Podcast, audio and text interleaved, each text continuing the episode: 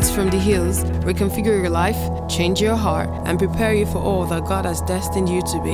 Welcome to the Hills Church. So we don't have much time today, but I'll just help set foundation, because some people are here today who weren't here yesterday, and we're talking about the theme of the conference is rebuilding the ruins. And I just want to repeat what I said yesterday so it helps set the tone, because you're going to be hit by so many things. So you need to be ready. Just fasten your seatbelts where you are. You're just going to be hit from all sides, and you'll just be reeling from everything you hear. So you need to go back and absorb. Yeah, so rebuilding ruins, I just want to take those two words. To rebuild means to build again something that had been destroyed. And what I tried to do yesterday was highlight the fact that it is one thing to build something new, but it is another thing to rebuild. And you rebuild because something went wrong. And if God is emphasizing rebuilding in this time, it's because there are many things that have gone wrong. He's not looking to do new things. He's looking to recalibrate what is there for his use. Because many of us, and I was highlighting the issues around foundations. The Bible says in Psalm 11, that if the foundations be faulty, what can the righteous do? So there's nothing you can do without a right foundation. And what God, I feel, is doing with this is to correct a lot of foundations that are faulty. In some cases, you need to only cure the foundation. In some cases, you need to bring down the building and raise it up again. We are at different stages. But God is working, because what he has as a church today, he can't use the way it is. But it's not about griping and complaining, the church is this, the church is that. You are the church. So you are part of the problem. So for him to use the church for his glory, he has to recalibrate the church. And that's what this is all about. The second word, ruins, speaks of something that has, and most times an old building, that has become either dilapidated, disintegrated. Every D word you can think of has happened to it. So it's just I like the one Pastor Moore used yesterday, the Chernobyl disaster in 1986. That place now is not just like a ghost town, it's just overgrown. It's like a building you don't complete. Only goats and chickens live there. It's not meeting the need it was meant for. And so if we're rebuilding the ruins, then you know that there are cobwebbed places in your life that God needs to go into and restore. So I want you to keep that at the back of your mind when everyone speaks. That's what God is doing in this time.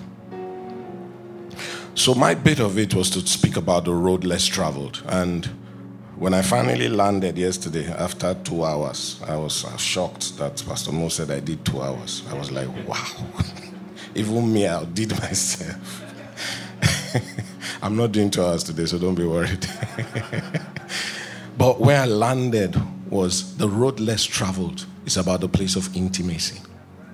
And just for the benefit of those, I just shared that, you see, when we look at building, we have this tendency to think about new things. And what God dropped in my heart is he wants to correct things. Because I used two examples, Rahab the harlot and the woman with the alabaster box. And those were people who, to all intents and purposes to us, who are so holier than thou, they're just the worst of the worst. But God used them. In case you didn't know, Rahab is in the lineage of Jesus. She's David's great-great-grandmother. She and her husband gave birth to Boaz, who married Ruth.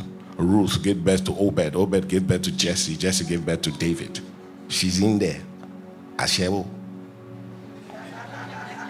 No, there are some words in English you can't use to describe some things. So when you know that God can use her, then your problems are minute. And God can use you. Because what I felt strongly is there are many people who have blocked themselves. They've consigned themselves to a place where they feel they can't be used because of what they think they've done. If God can forgive her, not just forgive her. You know, what also struck me in preparing for this was she said to the spies, your God, and she was talking about the Lord, Yahweh. Who told her about Yahweh? Because the Jews don't call that name anyhow. Who taught her? So that's why you see by faith in Hebrews 11, by faith, she was saved. And not only her, her whole household. She asked them that if you have mercy on me, save my father, my mother, my brothers, my sisters, all we have. And that's exactly what happened. If you have gone wrong, you beg God for yourself. But she asked for everyone and she got everyone. That tells you there's something there. So what I want you to hold, because I know there are people who have come with condemnation, have come with guilt, have come with a feeling of inferiority and a perpetual state of hopelessness that I can never amount to much. Break that, and that's what I feel God is breaking to in this season. He will break that and he will launch you into the place that you never thought you could get to. Amen. And so, for me, the road less traveled speaks of the place of intimacy. And those women demonstrated that, as warped as they seemed. Because the woman with the alabaster box came to Jesus. She broke, you know, the alabaster box contains precious ointment that it's reputed to be like a year's savings. Something that is so, so precious. And she just broke it and just poured it on him and was crying over him, cleaning his feet with her hair. I mean, that is the ultimate act of worship. Worship is not singing. So what I want to speak to today about intimacy, I'm not talking about coming to God to sing only. It's coming to God. Your heart is the first thing that comes to God. And that's where I want to take off today, because that's, I tried to prepare. After we spoke, I was trying, struggling. I couldn't get anything. Intimacy. That's all I kept hearing. So I'll try and be obedient. I take off from Amos chapter 9.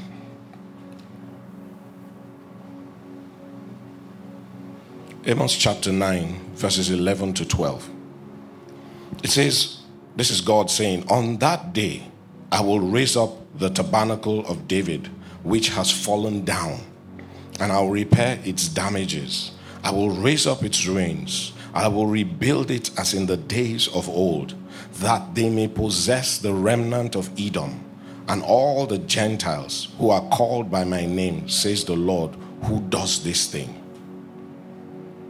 And, you know, for me, it's very instructive when you read through scriptures. There are three tabernacles that are mentioned in scripture. There's the tabernacle of Moses, or the temple of Moses. There's the temple of Solomon. And then there's the tabernacle of David. But God says, in the times that will come, the one I will restore is the tabernacle of David. And if you know anything about the temple was divided into three parts. When God instituted the plan or the blueprint for the temple, when he gave it to Moses, it spoke of three parts. The outer court, where everybody could come to. The inner court, where only the priest would come, where you have done the sacrifice out there, then you come in there, where you have the table of shewbread, the candlesticks, the blah, blah, blah. And then the Holy of Holies, where you had the Ark of the Covenant, which was the presence of God. And it was veiled from everyone's view. And only one person, the high priest, could go there once a year on the Day of Atonement. So it was screened from everybody. It was not meant to be seen by anybody other than the high priest. And it was so, you know, God is very process-driven. So when people think the Spirit means liberty and you can do anyhow, it's not true. God defines how things should be done. And when you go out of sync, you're buzzard mate. So he said the priest must come. That time he comes once a year, he must dress in a particular way. And then his garment must have tassels with bells at the ends. It's a very practical reason. If God kills him there, when you stop hearing the bell, you know he's dead. So if he dressed wrongly, right down to his underwear, if he dressed wrongly, you just kill him inside there. Then they have to tie a rope around his waist and draw him out. Because nobody will go in there to get him. So when the severity of God, people think God is just a lovey-dovey. God is lovey-dovey, he's also a judge. But in David's tabernacle, what he instituted was to bring it into an open tent and put the ark there and just set up 24-hour worship around it. That meant it was not secluded from people's view. And any and everybody was just dancing around, making noise, you know. And nobody died. The scripture I read yesterday in Ezekiel 36, it says, I will take out the stony heart and put in a heart of flesh. That has always been God's design. It wasn't about Israel. It wasn't that Israel was the best. It was that he will choose a people to himself that will model what he wants for the rest of the earth. It was always his plans that the Gentiles, you and I, would come in. And so the tabernacle of David speaks of what has always been in God's heart, that his presence will be open to all. That's why immediately Jesus died, the veil was rent in two eternally, and we have access. It says, come boldly into the throne of grace, that you might have mercy and grace for the much needed time. That's what the tabernacle of David represents. And all that speaks to me is intimacy. And when you study the character, I want you to take time out and go and study the character of David. When you study David, you begin to understand what is in God's mind. God wasn't looking for a perfect person, because David was by no means near perfect. I mean, the first day I read in the book of Acts that he was a man after God's heart and he would do all his will. I said, God, how can that David? How about Bathsheba, Uriah, David? All your will? Is that true? And God set me to take time and study David. And I began to understand, you see, God, the parameters God uses have to do with the heart. They don't make sense many times. But he's not, you see, in David, it seemed like God was looking the other way for murder, which you could get stoned to death. For adultery, which you get stoned to death. And all God said was, you caused my name to be held in contempt. He didn't kill him. He only took away certain things. But he still instituted him. And he left him with Bathsheba. And to add insult to injury, he is God that named Solomon, you know. It's God that said Solomon, who was not the first son, will be king, and gave him the name. Is that not somehow? But you see, David touched something in God that many can't. David is the epitome of grace, which we have in the new covenant from the old covenant. That he didn't die for what he did is the mercy of God. And in the old covenant, mercy was not one of the things you knew God for. You just know, hit and die, point and kill. Forgive me, I have some graphic images. So, David displayed that. And what it taught me is that there's a place David got to with God. He had an understanding of God that many don't. Because when you look at how he brought the Ark of the Covenant back, the first time he tried to, Uzzah was killed. And he says he was upset with God.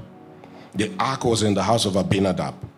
And when the Philistines had sent it away, after he had done them many things, they just sent it away.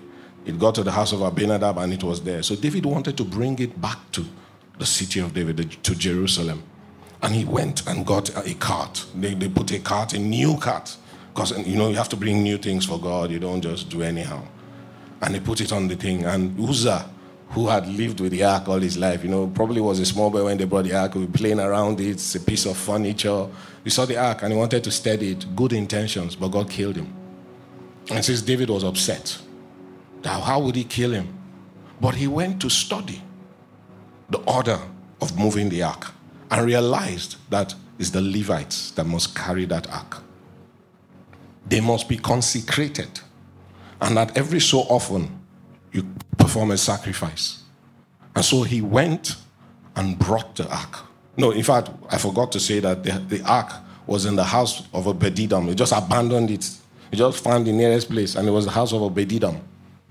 For 3 months, the ark thrived. I mean, the household of Obed-edom thrived. Now you ask yourself, why would it thrive? Is it just because the ark is there? Because the antecedents of God, the way Uzzah treated it, if Obed-edom treated it like that, they would all have died. So Obed-edom must have done something right. You must learn to read the Bible not as a storybook. God gave us brains for a reason. And so he sent to go get the ark. But he now determined that they would, he told the priests, consecrate yourselves, do all that is needed. But when they, and he set up a tent. But when they brought the ark, they didn't institute the 3 parts that was meant for the temple, which God had instructed. Instead, they put it in the open. Now, if you think about it, David, he has Uzzah at the back of his mind. Is he going to go in any way contrary to what the way prescribes? So why did he do that? Obviously, God must have said something to him. God must have given him an insight into what he wanted to do. And that's why God could honor him and say, I will rebuild the tabernacle of David. Because what he did was in the heart of God. And that's why nobody died. Now, where I'm going is, that kind of talk from God cannot come just ordinarily. It has to be in the place of intimacy. It is revealing secrets. Because nobody knew this before David. Nobody.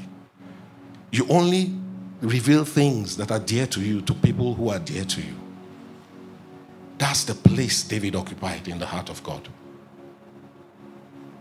Remember when David was running away from Saul and they got to, where was that place where Doeg the Edomite was? He says there was no food. He ate the shewbread. The shewbread is holy and consecrated to God. He ate it and he didn't die. Who does those kinds of things? And you just be daring God up and down. There are things David did that I'll be afraid to try. But he did them with boldness, with understanding. And he knew that he had a special place with God. One thing, I want you to take time and read the Psalms. You begin to understand David's mindset. He will start with 1. Oh, why are you downcast, oh my soul? And he'll talk about all the things. By the end of that psalm, he's glorifying God. Pattern with David. You begin to see that there are dealings that God took him through, that they are not recorded in Scripture. When he talks about my skin is like worms. So he must have gone through certain diseases. Maybe STDs, we don't know, but he went through things. He went through all kinds of things that are not recorded. He didn't murmur or complain. He would only in his psalm, and it is to God. And then he ends up glorifying the name of God. That's why he was special to God. Do you remember the time when, after Nathan confronted him, and he said, you have sinned against God, and he said, I have sinned against God. Immediate repentance. You see, that's one thing I think God loved about David. You hardly see him do one thing twice. So when he does it, he repents. Nathan didn't need to tell him much. He just said, I have done evil in his sight. And it says that child that they had was sick. And he went to God. No food, no water. He just stayed before God, interceding and begging for that child. But it says the child died. The servants didn't know how to tell him. So he just noticed some whispering. He says, the child dead? He said, yes. He just got up, went and had a shower. We are bringing food and eat. And they're thinking, how? What? You are refusing to eat. He said, I besought the Lord. It didn't please him to reach the child. Let's move on. And then he says, he comforted Bathsheba and she had another child. And it's God that came and said, this child shall be called Jedidiah. And he shall be the one that will succeed you. It's not normal. But it is the ones who are intimate with God that he will reveal himself to in deep ways. David didn't need to fight many people. Yes, he fought wars, but where it mattered, he didn't need to fight. When Absalom came and chased him out, as he was going, Shimei, who was from the tribe of Saul, was abusing him. You're a bloody man, spitting, throwing stones.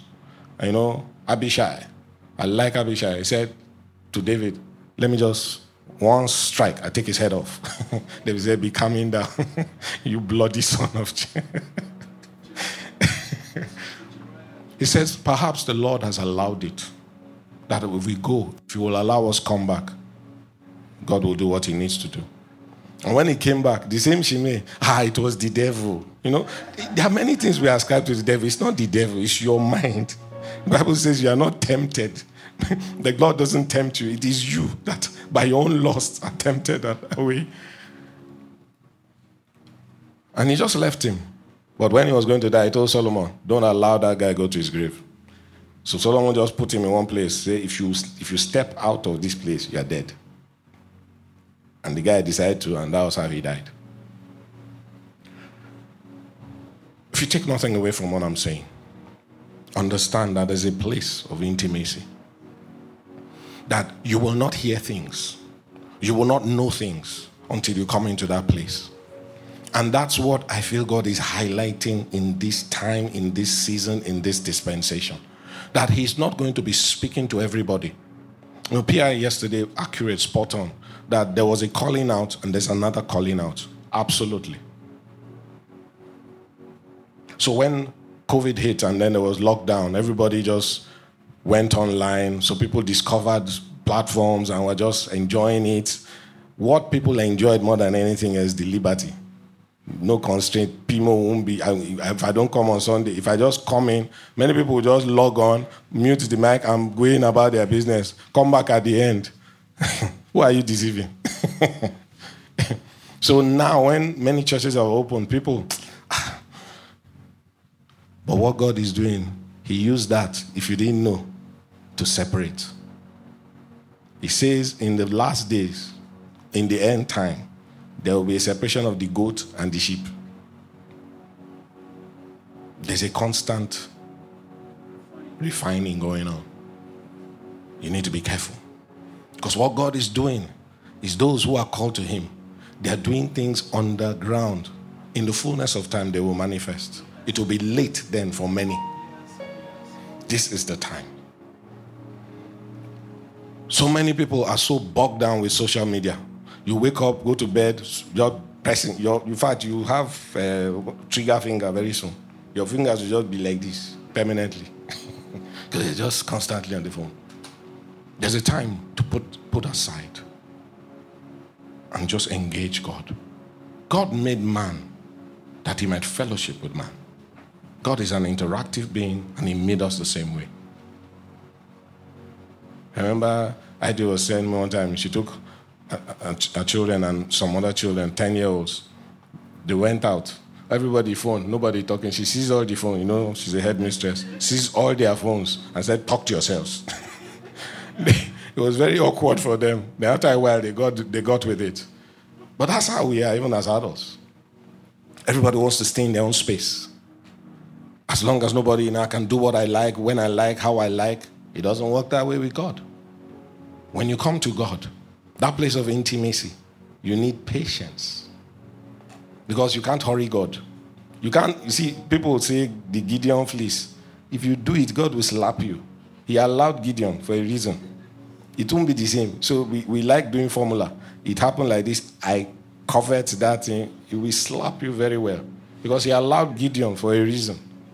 Because a lot was riding on what Gideon was going to do, and it was natural to be afraid. So he allowed it. But in your case, he will slap you two sides. Papa.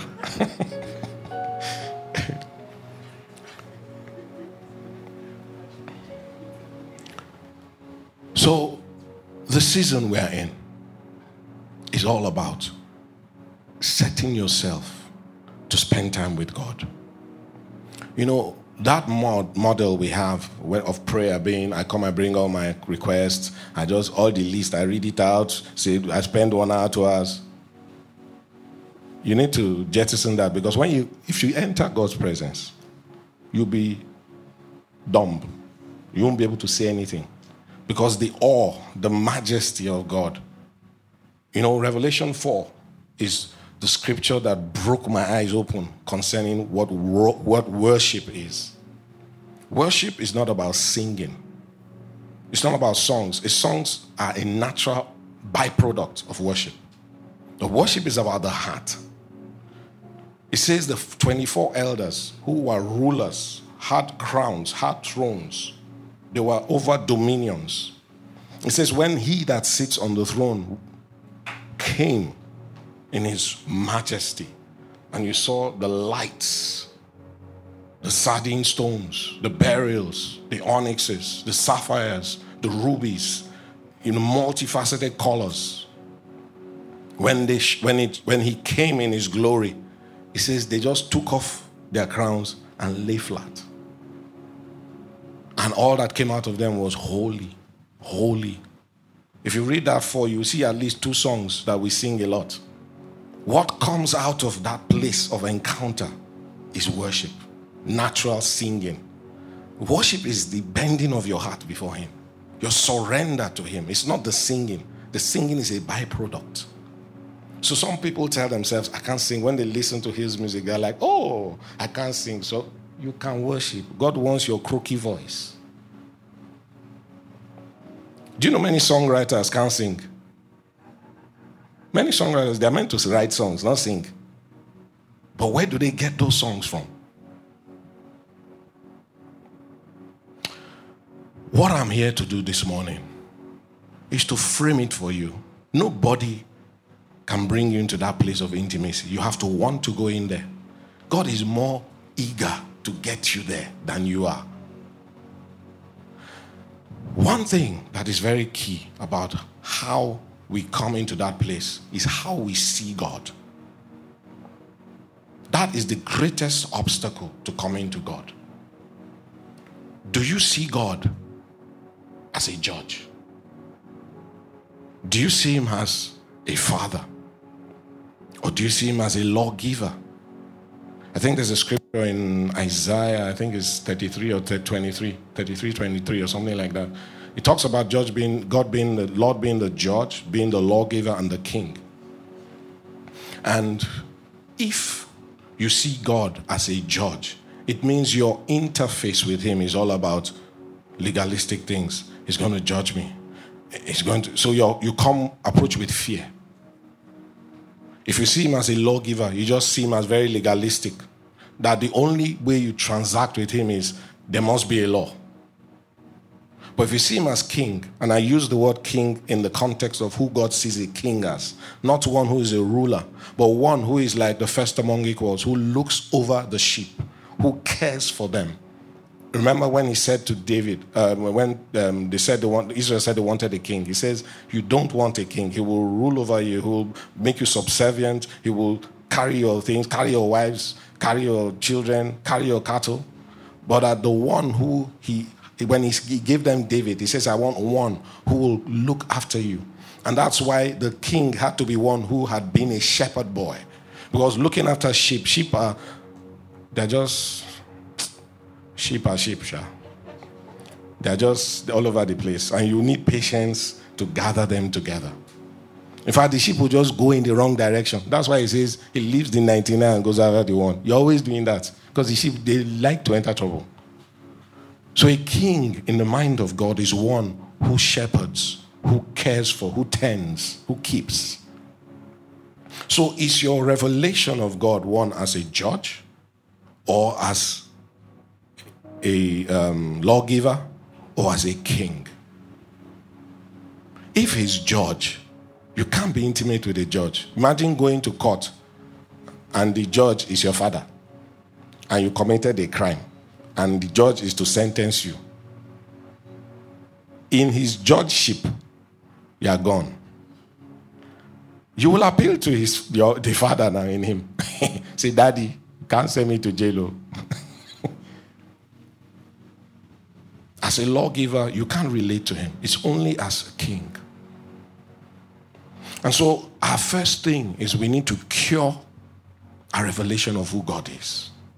Because if not, it will interfere with you coming to him.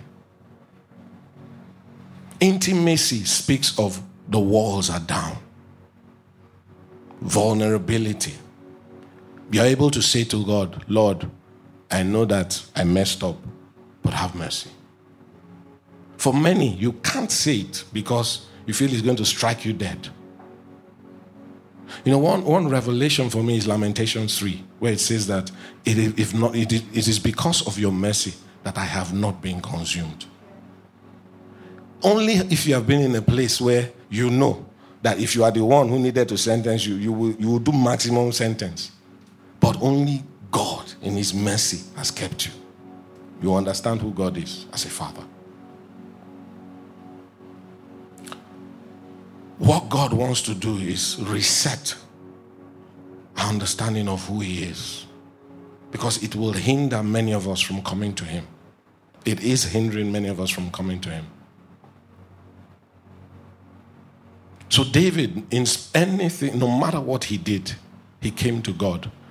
So that time he was laying before the ark or in the temple and begging God was the time he wrote Psalm 51. I just want to pull a couple of those scriptures from there. Psalm 51, verses 10 to 12 and 15 to 17. David said, "Create in me a clean heart, O God, and renew a steadfast spirit within me. Do not cast me away from your presence, and do not take your Holy Spirit from me.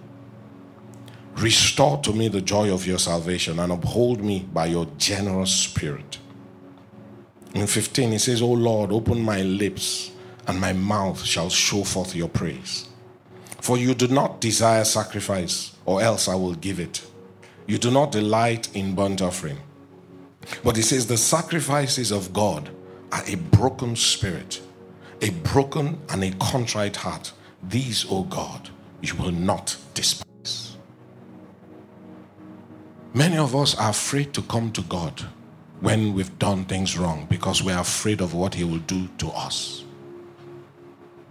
God is like the father of the prodigal son. He's waiting with outstretched arms to receive you back. But he needs you to come with a heart of repentance. You know, when the prodigal son was going back, he wasn't going back to be a son. He was going back driven by one of the sustainable goals, to feed. And the only place he could go was where he had wronged.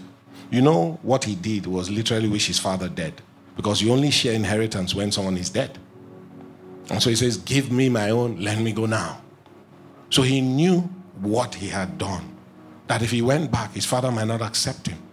And so he was going not to come back as a son, but to come back as a servant.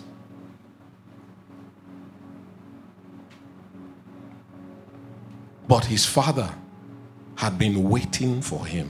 He was on the road waiting.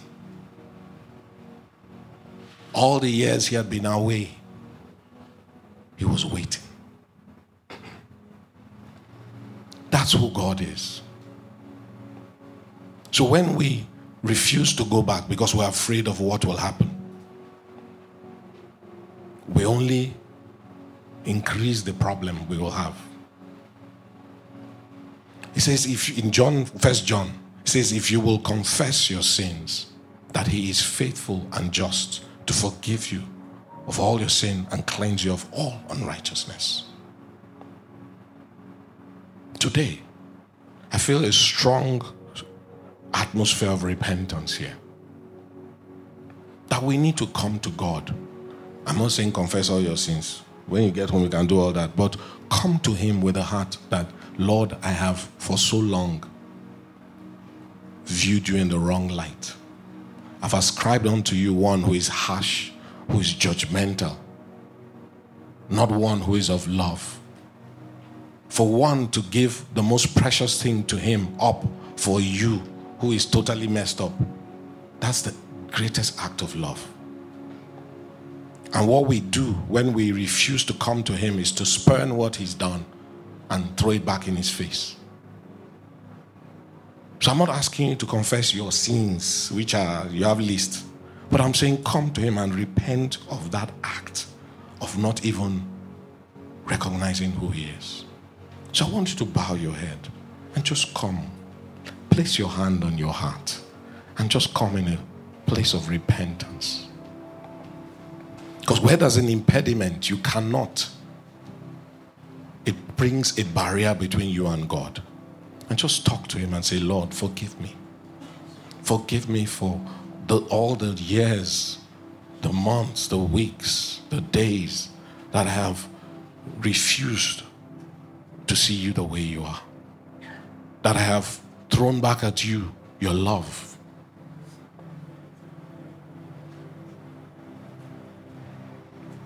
Talk to him. Talk to him. Make yourself right with him again.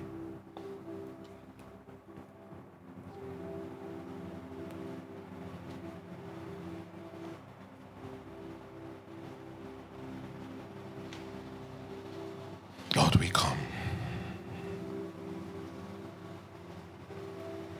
We come with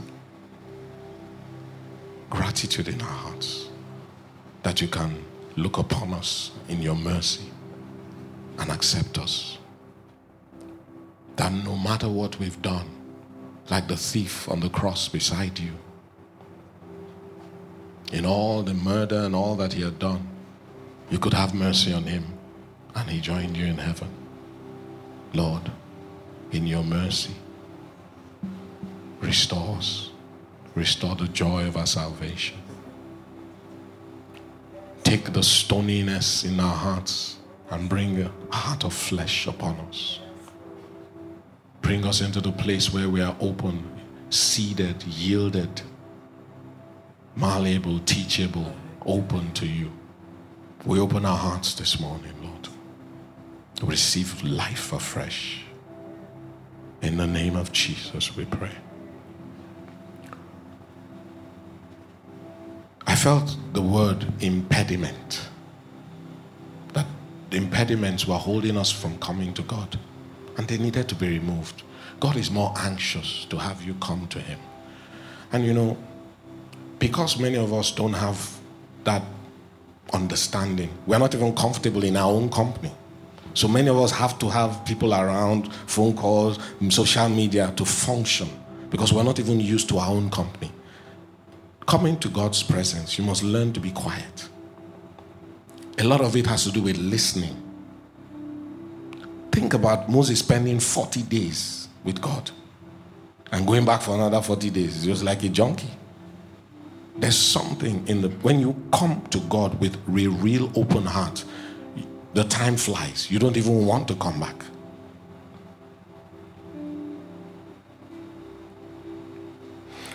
Cultivate the time.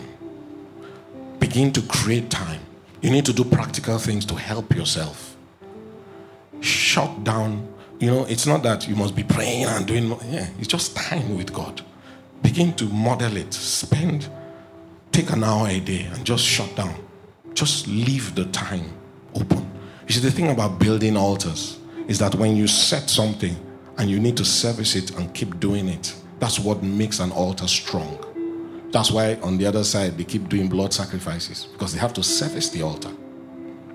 Your sacrifice is praise. It is worship. It is time with God. It's communion. That's what develops intimacy. Begin to set yourself.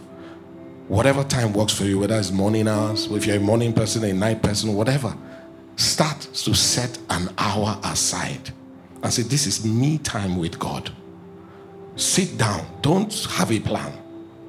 If you need to go and do devotional, just do something. But ring fence that time and watch and see what will happen after a month.